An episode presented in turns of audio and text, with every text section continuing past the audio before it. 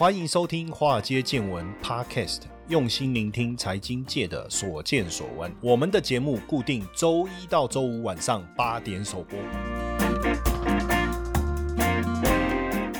股票市场千奇百怪，见怪不怪。大家好，我是古怪教授谢承彦。半导体产业的一个发展哈如火如荼哈，最近这个呃日本的经济新闻呢，特别这个取得了台积电的许可之后啊，去拍了台积电的新呃新竹科的用空拍的无人机啊，在空中拍啊，然后去了解这个接下来要盖的二纳米的厂房哈，据说整个厂区啊大到相当于十二座的。东京的巨蛋哦，这个是非常的吓人。当然，半导体对台湾来讲是非常重要的一个领域。那五 G 的通信技术的兴起呢，当然也实现了这个物联网哈，人工智慧的一个梦想哦，人工智慧的一个梦想。那整个去年，光去年全球半导体营收啊，就超过六千六百亿美金哦，成长就是超过两位数。那五 G 人工智慧这些对于半导体强劲的一个需求带动。了整个呃晶圆产业的一个增长，包括智慧家庭、智慧医疗等等，什么都要晶片哦。包括你的运算需要晶片，通讯需要晶片，电源管理需要晶片，影像处理也需要晶片。台积电也好，联电也好，世界先进也好，哇，真的订单过去接不完啊。但是当然，去年整个消费性市场的一个下滑，大家开始产生比较大的一个担忧。但是没想到车用的部分取代了高阶运算的部分，取代什么叫 H？PC High Performance Computing，What's this？哈，讲一点英文了哈，老家英文莫顾也别给你呀哈。那这个是什么呢？很简单，你不管过去我们，我我我讲一个最最有趣的例子哈，以前的。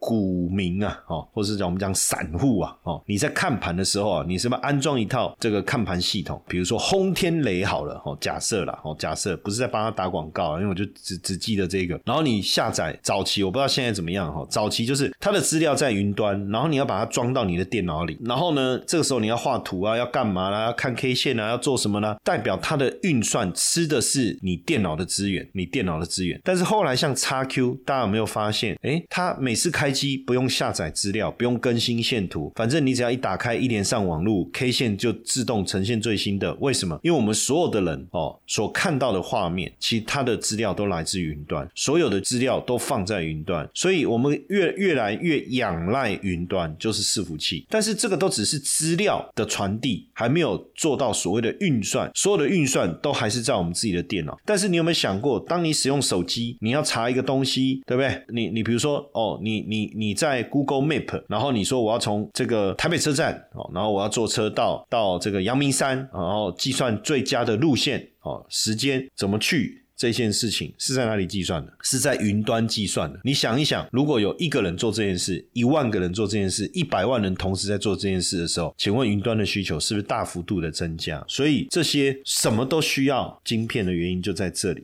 那当然，整整个半导体的最上游就是我们所谓的细晶圆哦，就是所谓的细晶圆。细晶圆最上游的材料来源就是多晶细哦，就是多晶细。那多晶细的大厂有来自于美国、德国、挪威、韩国。国、日本等等，那细晶圆的材料最上游的材料，细晶圆材料的多晶细，然后接着制作成晶圆、细晶圆，就是环球晶啊、台盛科啦、哦合金啊等等，还有包括信越化学哦，还有盛高，这些都是知名的大厂哦，还有包括这个德国的细创等等哦，这些都是国际知名的大厂。那当然，呃，随着晶片的制成越来越先进，然后晶片的体积这个越来越。小小哦，运算能力越来越强，当然这个上游产业也越来越受到大家的重视哦。全球生产细晶圆的主要供应商，日本的信越化学、盛高，德国的细创哦，还有台湾的环球晶啊也好，台盛科、合金、加金等等哦，这都是呃非常重要的上游的细晶圆厂哈。那因为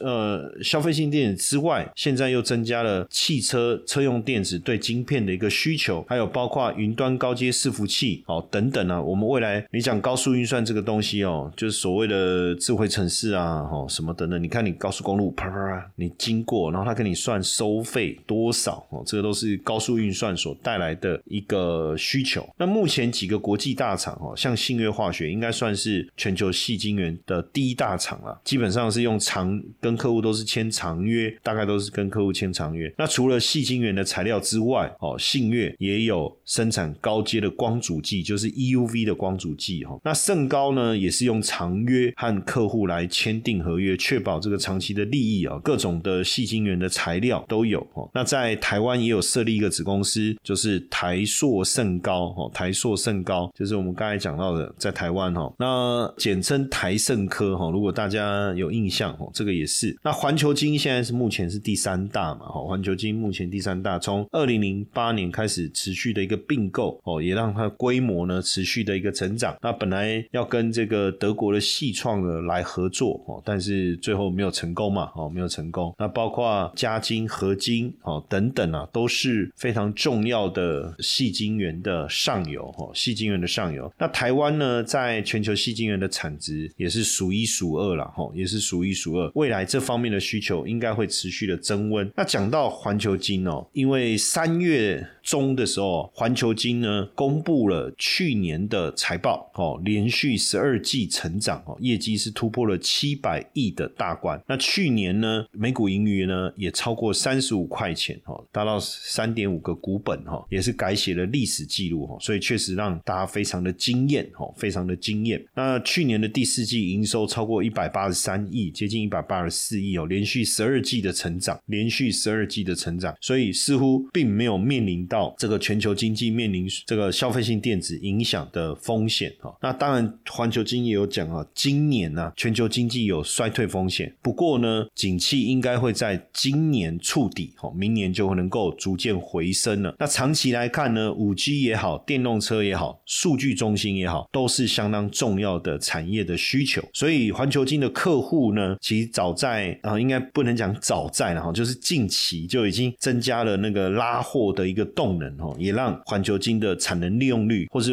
各位有听过叫架动率哦，就是说我这个产线全开，我一条产线可以生产一百个单位哦。那如果呃目前已经这个产到产生产出到九十个单位，那叫产能利用率叫百分之九十。那当然产能率越高越好，甚至可以超过一百趴，因为我就把产线挤满一点哈。那当然最近大家也在讲，尤其是特斯拉，他说他要减少 SIC 就第三代半导体哈，这个碳化系。好，但是呢，环球金的董事长啊，徐秀兰女士是认为说，哎，SIC 的材料特性很好啊，那你说你不用在电动车，其实还是可以用在别的应用上哈，所以问题不大。那我们就来聊一聊这个他们的董座啊，徐秀兰女士啊，因为环球金现在是台湾最大的细晶原厂，也是全球算是前三大的细晶原厂哈。那到底这个？董事长徐秀兰呢，他是怎么做到的？那如果有看过他在媒体曝光的这个形象，应该就可以有印象。她是一个短头发的女士，哦，短头发的女士。那你问她说，哎，为什么头发留那么短？她说，因为一百块就可以搞定，哦，是，所以你就发现她很追求效率，哈。那她说她一直很不喜欢的一个中文字就是等。她说有两等有两种，一个是你如果不要等，你主权主导权可以握在自己手上；第二个是不想让公司大家。在讲到这个环球金的时候，只是把它列为一个附属的一个对象，所以要念环球金就是要念在前面哦。这个他他很有趣的一个个性哦，很有趣的一个个性，因为他自己说他很讨厌等这个字。他说台积电就不会让人家等啊，你在念台积电的时候也不会念，不会省略台积电这个名字，对不对？那其实过去啊，二十年来啊，环球金的并购购并案或并购案哈，都是以小并大哈，以小并大，所以那时候在要。要试创哈。不是细创，四创我刚才也是发，其实大大部分翻四创了哈。那德国的这个四创那时候要并这个四创哈，失败啊。其实在这中间他就已经开始推 B 方案，好，所以你就会发现它的转变是很快的哈，转变是很快的。当然他也都这过程中也一直全力以赴，但是一旦没有机会，他就马上转变哦，这个是非常好的。其实他大家对徐秀兰的形容是什么？叫 Think Big，他会想的很大，Act More，他在行动的时候会很仔。，learn very fast，他学习非常的快。我觉得我们也可以把这个哈，就是跟着来学习，对不对？但是有一个点我觉得比较困难，因为他每天工作十八个小时，这个我觉得不难，因为我大概工作量也差不多这么大。但是他清晨三点五十分起床，我有时候我会不会才刚睡哈？那很多人说为什么那么早起哦？一方面陪妈妈吃早餐呢，那一方面早起还可以跟美国的同事先连线开会啊，都处理完了以后，因为他起床那个时间，美国可能准备要下班，还可以开个会啊。然后等到美国开完会哦，换台湾这边开始上班哦，哇，那刚时间你就衔接的刚刚好。那当然，这个呃徐秀兰呢，曾经登上富比士亚洲商界的女性领导人。二零一二年富比士的时候啊，呃，发表了亚洲女强人排行榜。二零一二年上榜有王雪红跟王笑兰哦，王雪红是台湾经营之神台塑创办人王永庆。的女儿嘛，那她创办了宏达电，对不对？在手机市场确实曾经一度哈一度哈有过这个辉煌的历史，就是打败苹果跟三星，然后这也是曾经是不要说曾经是，到目前为止都还是算台湾的骄傲嘛，对不对？那王笑兰是联合报创办人王替吾的长女哦，那复兴了法国百年的品牌 Lavin 哈，那二零一五年是上银科技的总经理蔡慧清上榜，所以这个环球金的董事长啊徐秀兰哦在。二零二二年，哦，也登上了榜单，富比士亚洲商界女性领导人被选为这个优秀的这个领导人之一啊，算是台湾第四个女企业家上榜，很不容易哦，很不容易。那当然对她来讲，反正就是工作了哈，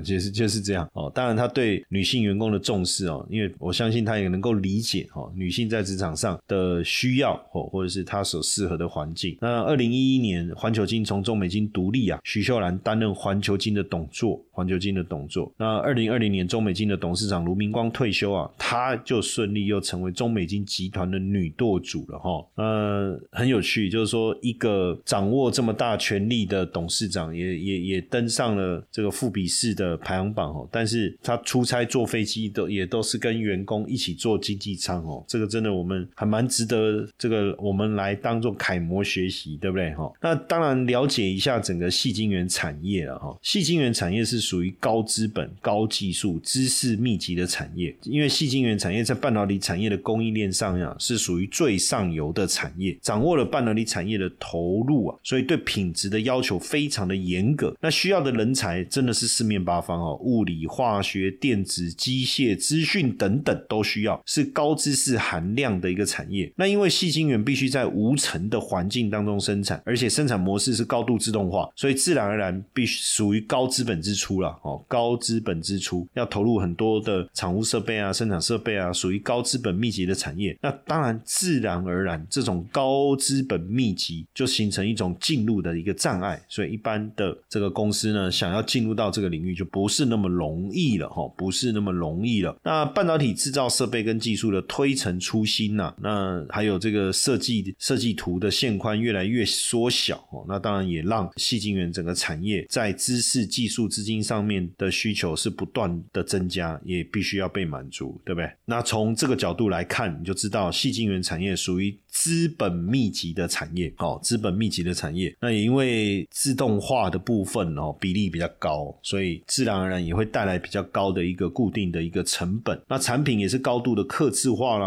哦，产业的集中度其实也相当的高。那就整个产业结构来讲哦，细晶圆的材料从原料加工到作为产品的过程需要上游原料多精细的产业，还有抛光研磨阶段这些，还有包括这个细晶圆的洗净过程这些的一个支持。所以就整个产业结构来讲，哦，细晶圆整个产业的核心的这个核心技术比较偏重在细晶圆特制化制成的研发能力，特制化制成的研发能力，这个变得非常的重要。那当然，细晶圆产业已经有好几十年的一个发展的历史了，哈，这个生命周期早就已经脱离这个草创时期百。家争鸣的阶段，而且因为因为长期竞争的结果，现在已经属于算是寡占的一个局面了嘛，对不对？寡占的局面，像我们刚才讲到的信越啦、盛高啦、哦世创啊，还有包括细晶圆等等哦，环球晶等等哦，都是属于少数垄断的。但因为细晶圆是制造半导体元件当中啊不可或缺的关键材料哈，不可或缺的关键材料。所以为什么你看这个好像有时候你你去看台积电在涨，联电在跌，然后或是联电在涨，台积电在跌，其实都不必然的会去影响到。环球金呢？哦，不必然影响到环球金，最主要的原因就是这样哦。那当然，从近期整个环球金的一个整体的一个表现来看呢，目前似乎也是呼应了它的去年整体获利的一个情况哦，算是。股价的表现呢，其实在今年的一月，股价稍微上来哦，站上年线以后啊，就持续的平稳的做一个横盘的一个整理。不过比较特别可以去留意的，就是在一月的时候，外资就开始加码投资。然后呢，三月三月底的时候，外资的筹码也又持续的流入，那这可能都是支持它股价比较有这个强劲表现的一个原因了哈。但是从长期的角度来看，二零二一年它的股价是领先股市往下修正，所以是不是等于算是领先股市来落底哈，开始上攻，这也是值得观察哈。因为毕竟它就是半导体产业的最上游嘛，半导体产业的最上游。那所以如果如果半导体产业库存的问题能够消弭，然后整体的这个复苏的力道呢，能够开始增强，那当然对环球金来讲也是一件好事情哦，也是一件好事情。那从环球金的财报来看看哦，因为它目前的这个股价呢，大概是落在五百多块附近，五百到五百四、五百五这中间做做震荡哈。那如果以它的获利来看呢，实际上我们看它去年哇，获利之持续的一个增温，去年第一季的时候赚了四点。点零一，第二季赚了六点二四，那第三季是赚了十一点七四，第四季是赚了十三点三一。有趣的事情，为什么要特别讲有趣的事情？也就是说，去年前年哦，应该讲呃，对，算去年好了。去年第一季的时候是获利最低的时候，它获利最差的时候。可是去年第一季却是它股价相对高档的时候，这不是很妙？就是它的获利从去年第一季逐季往上，哎，结果它的股价是逐。步下跌，好，你有没有觉得这个这个精神错乱哦？所以如果未来它的获利能够维持一个稳定的增长的话，哦，假设就像这个呃他们的董座哈徐秀兰女士所讲的哈，在今年是整个半导体产业的谷底，明年会是更好。那我相信它的获利肯定又相较于去年来讲的表现呢，应该有机会更好才对嘛，对不对？那这样子是不是在相对较低的一个基期来看，股价？或许有表现的空间，因为它去年获利是我们讲三三点五个股本，算三十五块嘛。目前本一比就反而相对偏低，其实蛮有趣的。如果以去年那个第一季的时间点来讲，我们可以看看到二零二一年的获利抓出来的话，是大概也是二十四、二十五块。那时候我就觉得哇，本一比未免太高了吧？那现在本一比会不会也未免太低低了吧？哦，所以大家在分析这些产业类股的时候啊，你可以从两个方向去着手。第一个是产业的前景到底是会越来越好还是越来越差？第二个呢是公司营运的表现，你可以从它的毛利率、营业利率跟它的获利率来看，税后净利率来看，我们叫三率嘛。那如果获利是越来越好哦，获利是越来越好，可股价在走跌，会不会是因为不是他个人的问题，而是？受到整个系统性风险的一个影响，那这时候反而这个股票反而值得我们去留意。那当然你说搞不好今年获利会越来越差，去年就在跌这个，没有跌那么早的啦，没有提早一年做反应的啦。哦，一般，所以我觉得这中间一定有什么误会，对不对？哦，一定有什么误会。那一旦这个误会解除了，哇，那或许就不得了哈。但是不过，毕竟它不是这种呃小股票嘛，对不对？毕竟也不是这种小股票。整体来看哦，虽然说股本四十几亿啊哈，但是你说哎被玩弄的可能性应该是比较低啊哈。但当然我们就持续关注了哈，就是整个半离产业的发展看怎么样，我们再来再来去思考。但如果你对台股啊比较有兴趣啊，其实因为最近主要是说呃很多人冒用谢老师的名义啊，在成立了一些赖赖的群组哦，我们也担心同学们受骗哈，所以呢我就特别针对投资这一。一个领域特别有兴趣的同学，也希望能够帮助大家哦，在在这个投资操作上能够有更好的成果。所以呢，我们就成立了一个特别成立了一个官方 line，那这个 ID 是小老鼠哦，GP 五二零啊，就是说呃你。在每天哦，在盘中的时候，你想要收到我们所观察的一些股市的一些资讯哦，或者是盘后我们针对一些特别值得留意的产业哦，或者是每个礼拜哦，你想要拿到我的这个私房股，那就欢迎大家哦，欢迎大家搜寻这个小老鼠，就是在那个赖好友的地方搜寻小老鼠 GP 五二零哦，GP 五二零呢，其实 GP 就是古怪 Professor 的意思嘛哦，五二零我爱你这样，呃，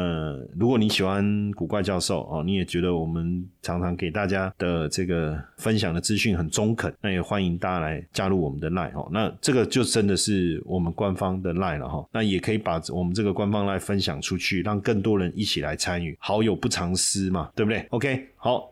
嘿，各位铁粉们，如果喜欢华尔街见闻，请大家多多按下分享键，让更多人能听到我们用心制作的节目。你们的一个小动作，是支持我们节目持续下去的原动力哦，快去分享吧！